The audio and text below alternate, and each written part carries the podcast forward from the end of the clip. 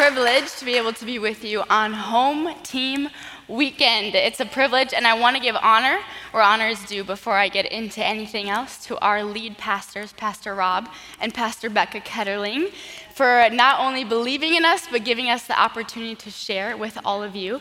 I've known them for a long time, and they truly are some of the best at pouring into young leaders and young pastors. And so I'm so thankful to be able to be under their leadership and learn and grow alongside of them. If you don't know me, my name is Pastor Lindsay Freitag, and I am one of the Go Kids pastors at the Apple Valley campus. I've been on staff for a little bit over a year.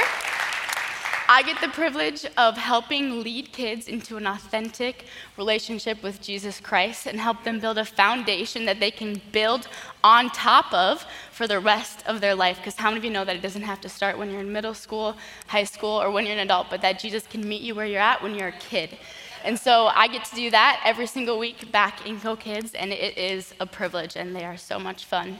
A fun fact about myself, for those of you who don't know me, I actually grew up in Lakeville, Minnesota, my entire life. I went to elementary school here, I went to middle school here, and I graduated from Lakeville North High School. Shout out to Lakeville North. If you went to Lakeville South, I'm sorry. I feel for you.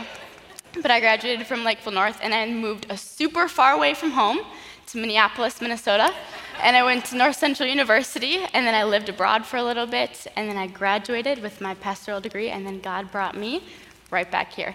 How many of you know that God has you exactly where He wants you? Amen?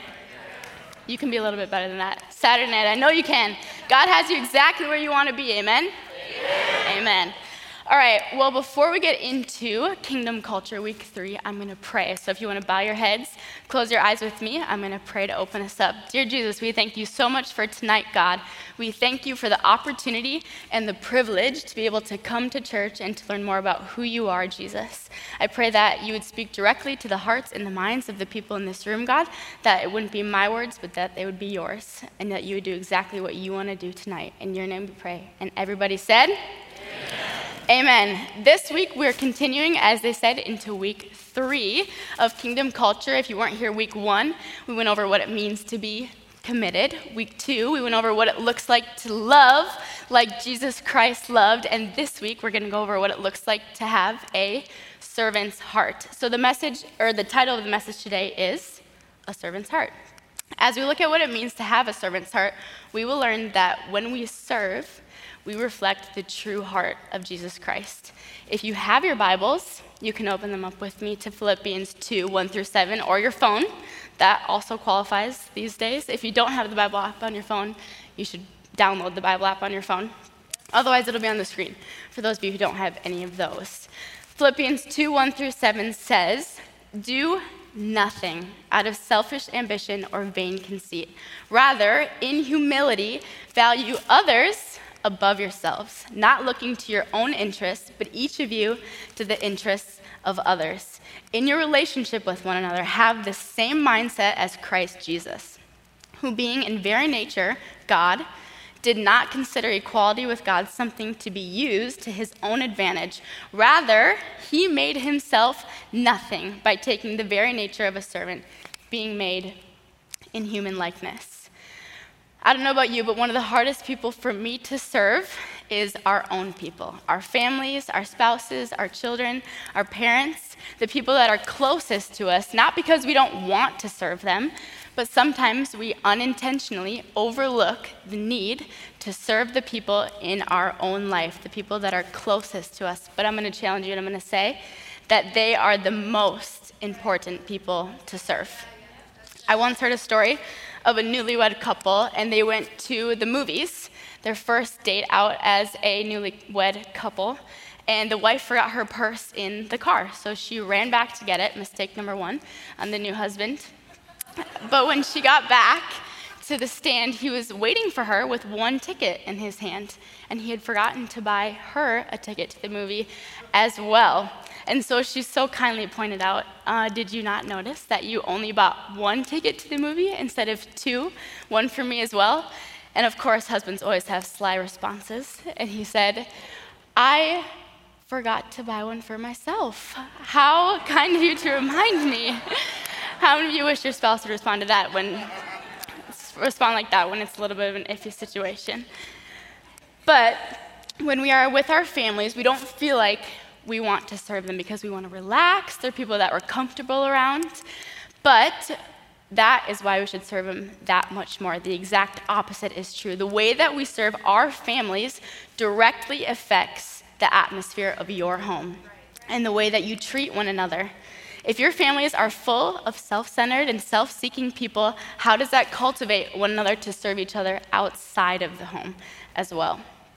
Jesus knew that it was important for him to show his disciples what it looked like to serve family. In John 13, Jesus humbles himself and he washes his disciples' feet. The disciples were the people that were closest to Jesus in his life. They were the people that walked alongside him every single day. They were his family. In John 13, 12 through 17, it says, When he had finished washing their feet, he returned to his place. Do you not understand what I have done for you? He asked them. You call me teacher and Lord, and rightfully so, for that is what I am. Now that I, your Lord and teacher, have washed your feet, you also should wash one another's feet. I have set an example that you should have that you should do as I have done for you. Very truly I tell you, no servant is greater than his master, nor is a messenger greater than the one who sent him. Now that you know these things, you will be blessed if you do them. What do you have to do to humble yourself in order to create a servant heart and a servant mind within your home? Maybe it's something really small to start. I know that my mom would love for me to unload the dishwasher. That is an easy way for me to serve her, or to clean my room, maybe. But what is something small that you can do for your family to start to cultivate a servant heart within your home? Or maybe it's something big it can be either or. Maybe it's something small that you need to start doing, or maybe it's something bigger that you need to start doing within your home. I know that it's hard to serve our families, but it is something that Jesus asks us to do, and that is where we need to start. A servant's heart is also has the passion to serve others in the church. God has given every single one of you in this room a gift that He wants to use for His glory in the church of God. In Galatians 6 9 through 10, Paul writes to a community of churches, and he says, Let us not become weary in doing good, for the proper time will reap a harvest if we do not give up. Therefore, as we have opportunity, let us do good to all people, especially to those who belong in the family of believers. I grew up in a home where it was not an option to miss church on a Sunday morning. We were involved in a lot of extracurricular activities. We were in sports and a lot of different things, but my parents made it a point that we were not missing church on a Sunday morning. It was a commitment that our family had made, and I think it's a commitment level that lacks in today's society as well. My dad went to North Central University as well, also formerly known as North Central Bible College. But when he went to North Central, he made a commitment that he was going to go to chapel service every single day. For those of you who are unfamiliar with North Central University, for their students, they have chapel Monday through Friday, every single day that the students are required to go to. But you get a certain amount of skips based upon what year you are in school. So if you're a freshman, you don't get as many. But when you're a senior, you get more because you have more things on your plate. But my dad decided that he was going to make a commitment to go to every single chapel service throughout his whole four years of college, which is a big commitment. It's hard to do. I failed. I did not do that, but he made the commitment. so he did it. He made it to his fourth year. He was in his last week, last day, and he had gone to every single chapel service his entire four years, which is amazing. But his roommates decided that they did not want to let him achieve his personal goal. So they decided to play something a little mean trick on him. They decided to handcuff him to his radiator in his dorm room so that he could not make it to his last day of chapel, which is so sad. But they handcuffed him to the radiator and then they left the room. And they went to chapel themselves. Well, my dad's a little sneakier than you think. He doesn't look sneaky, but he is. Lo and behold, chapel service is about to start, and who walks in the door? My dad. Walks in the door, of course, smiling ear to ear. I'm picturing it, I wasn't there. smiling ear to ear, and sits down right next to his friends before chapel service even started. And he made it to the last day of chapel. All four years, he did not miss one service. Of course, his friends are freaking out because how in the world did you get the handcuffs off of your hand and make it all the way to church? Nobody knows to this day. He will not tell any of us how he got the handcuffs off of his wrists. He's going to take it to his grave, he said, but we're going to try and pry him a little bit for it. Until then. But this is not about commitment, it's about serving. But this is my challenge. If you are not committed to coming to church, how are you supposed to serve faithfully? If you are not committed to coming to church on a regular basis, how are you supposed to serve the church faithfully? I know that there are probably a million excuses running through your head. I'm so busy. I have a lot of kids. I don't know where to serve. I don't know many people. I don't have a gift worthy of giving to serve. A lot of excuses run through our heads. But I do know this. There's a story in the Bible where Jesus uses a little boy, and he has five loaves and two fish in his lunch. And Jesus asked him to give his gift to give his gift to feed 5,000 plus people. I promise you that that little boy did not think that his gift was worthy of giving, but God did a miracle with that gift. What gift? No gift is too small in this room to give to the church of God because God will use it no matter where you are or no matter what you have. What gift are you holding back from God? What miracle are you holding back from God? You don't have to be perfect in your skill sets for God to use them. Romans 12, 6 through 8 says, We have different gifts according to the grace given to each of us. If your gift is prophesying, then prophesy in accordance to your faith. If it is serving, then serve. If it is teaching, then teach. If it's to encourage, then give encouragement. If it's giving, then give generously. If it is to lead, do it diligently. If it's to show mercy, do it cheerfully. And add to it. If you're good with kids, work and go kids. serve and go kids. For real though, if you are good with kids, serve and go kids. We would love to have you. If you have a gift and you don't see where it fits, and you're thinking, I do have a gift, I don't know where it would fit, come find one of us. We would love to talk to you about how your gift can be used to serve the church of God. We have four services, three days a week. Look at your calendar, find what service fits for yours for your calendar, and then step into your yes. You can do it. Do not skip over serving others in your church.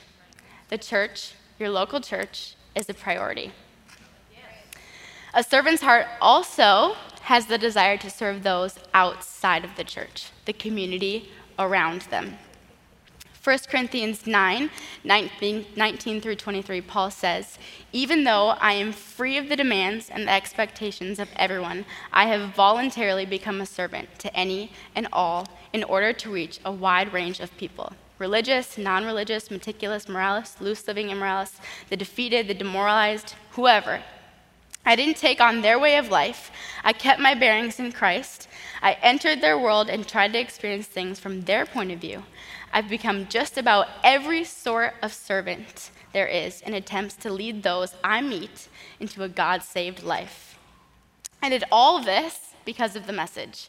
I didn't just want to talk about it, I wanted to be in on it. When I went to college in Minneapolis, I thought that I was exempt from serving in my community because I was in a season of learning and not giving. The exact opposite was true. I thought I was so focused on myself and my self development in college that I did not focus on the people walking on the street in front of me in Minneapolis until my last year of school when it was an assignment in one of my classes, my teacher assigned us to go out into the community of Minneapolis and to interact with the people. So, of course, as a good student, I did the assignment with a couple of my other classmates.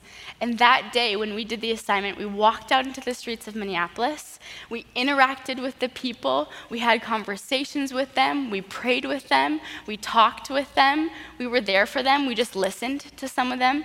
Some of them got healed on the streets of Minneapolis. And something in my heart changed that day because I served the community that I was in. I stepped out outside of my comfort zone. I served. I put their needs above my own that day, and something shifted in my heart. And I saw the people that were walking on the streets of Minneapolis not just as people, but that they were people that I knew, and they were equal to me. In that moment in Minneapolis, I remember thinking to myself, why did I not do this earlier? Why did I not do this earlier? I had three years to do this. I graduated early, for those of you doing the math. I had three years to do this. And the Holy Spirit spoke to me. He said, You're right. You missed it. I don't want you guys to miss it in your communities. I was too busy focusing on myself and different aspects of my faith to put somebody else's needs above my own and to reach the community around me. Maybe for someone just to reach out and simply be there simply to listen. Serving your community does not mean that you have to throw a party every month or do something crazy in your neighbor- neighborhood. Or better yet, you don't have to do anything at all but just listen sometimes. A listening ear is an act of service. If you left your community today that you're a part of, would anybody even notice? If you left the community that you live in right now would anybody notice that you left? John 5, Jesus was walking to Jerusalem, and it says that there were crowds of sick people, blind, lame, or paralyzed, laying on the porches. And the, men laying there, the man, one man laying there had been sick for 38 years. When Jesus saw him, he knew that he had been ill for a long time and asked him, Would you like to get well? I can't, sir, the sick man said, for I have no one to put me into the pool of the water bubbles up. Someone else always gets there ahead of me. Jesus told him, Stand up, pick up your mat, and walk. Instantly, the man was healed. He rolled up his sleeping mat and began walking. But this miracle happened on the Sabbath. So the Jewish leaders objected. Even on Jesus' day off, he saw the needs of the community around him and he did something about it. Maybe you don't know how to get started. Serving the community can be a little harder to get into. Well, good news. I have an easy way for you to get started. We talked about it at the beginning of service. we have Serve Day, which happens to be next weekend. And I promise you, they did not plan to line them up, but it just happened to work that way we are serving the community of Apple Valley. We're serving a bunch of different communities across all of River Valley, but Apple Valley campus is serving the community of Apple Valley in a million different ways next weekend, and you get to be a part of it. It's as simple as walking out the doors and signing up on a piece of paper. It doesn't get much easier than that for serving. Are you going to let the opportunity pass you by, or are you going to step up and have a servant's heart? and let the Lord change your heart from the inside out. The greatest example of a servant's heart is Jesus Christ himself. Mark 10, 42 through 45, Jesus tells his disciples this command. Jesus called them together and said, You know, those who are regarded as rulers of the Gentile lord it over them, and their high officials exercise authority over them, but not so with you.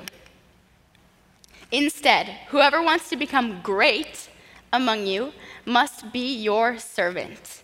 And whoever wants to be first must be the slave of all. For even the Son of Man did not come to be served, but to serve and to give his life as a ransom for many. Jesus, who is the only person who has the right to be served, came and humbled himself so that he could serve you and he could serve me. He washed his disciples' feet. He fed the 5,000. He healed the unclean who no one was supposed to touch. He sat at sinners' tables. He was born in a stable. He humbled himself so that he could serve you and me. He was willing to be misunderstood, mocked, despised, rejected, tortured, and killed. The King of Kings made himself nothing to be the servant of all. How busy, self seeking, or self centered do we have to be to ignore what Jesus is asking us to do? To simply love one another enough to serve each other, to put somebody else's needs above your own. Put somebody else's needs above your own. The truth is, we will only serve others with the humility and wisdom to the extent that we are amazed that Jesus Christ has served us. We will only serve others to the extent that we're amazed that Jesus Christ served us. I don't know about you, but at the end of my life, when I get to heaven one day, I want to stand in front of Jesus and I want him to be able to tell me, Well done, my good and faithful servant. Well done, my good and faithful servant. I do not want him to say, You could have served better. You could have served more. You should have served your family better. You should have served your church better. You should have served your community better. Instead, I want to serve with a servant's heart. And I want him to be able to tell me, Well done, my good and faithful servant. Jesus Christ is our example for what a servant's heart looks like.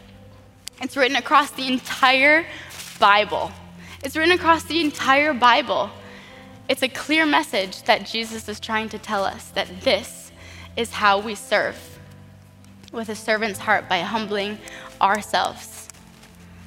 Maybe you're in the room and you've never heard of this sacrifice that Jesus has made for you of a servant's heart that he had to come to earth, be born in a stable, live a humble human life, and to die on a cross for you and me.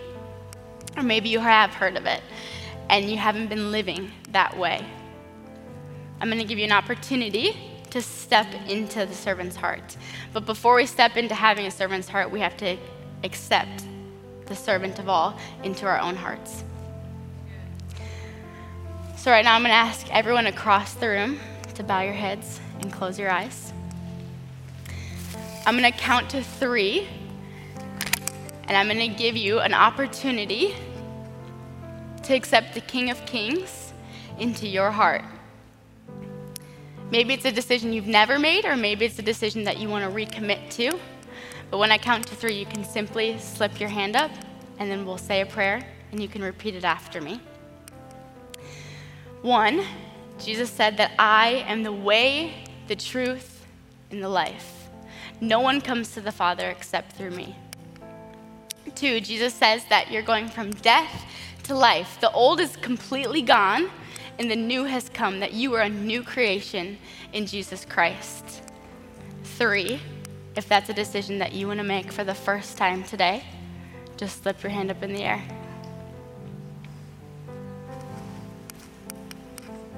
Yeah.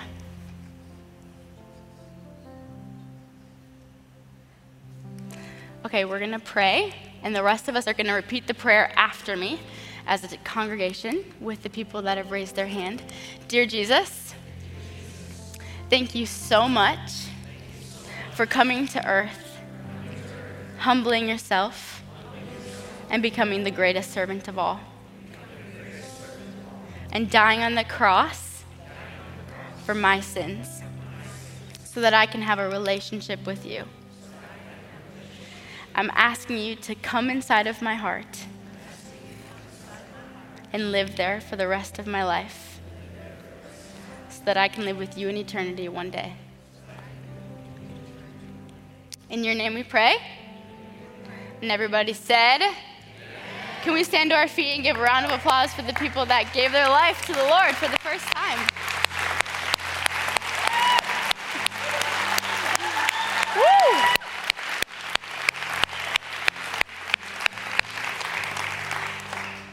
Going to happen now is we're going to have our prayer teams come to the front, and they're going to be up here.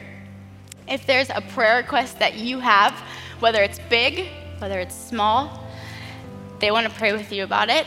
And so we're going to give you the opportunity to come forward and to pray with one of our prayer team members. If you gave your life to the Lord for the first time, we have a Now What book for you out in the lobby at the Info and Resource Center. Pastor Greg is going to give me one to show you.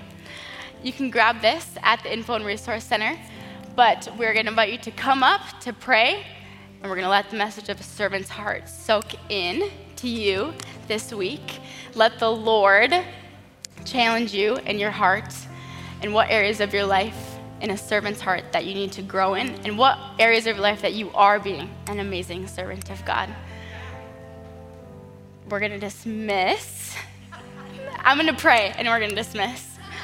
And then you can come forward to the prayer teams. Dear Jesus, I thank you so much, God, that we get to be here and we get to worship you, Jesus. Lord, I thank you for everything that you're doing in our hearts in this room. God, I pray as we leave tonight, Lord Jesus, that you would remind us of what a servant's heart looks like, that you'd give us opportunities in our families, in our church, and in our communities to show those around us what it looks like to serve like you did, Jesus.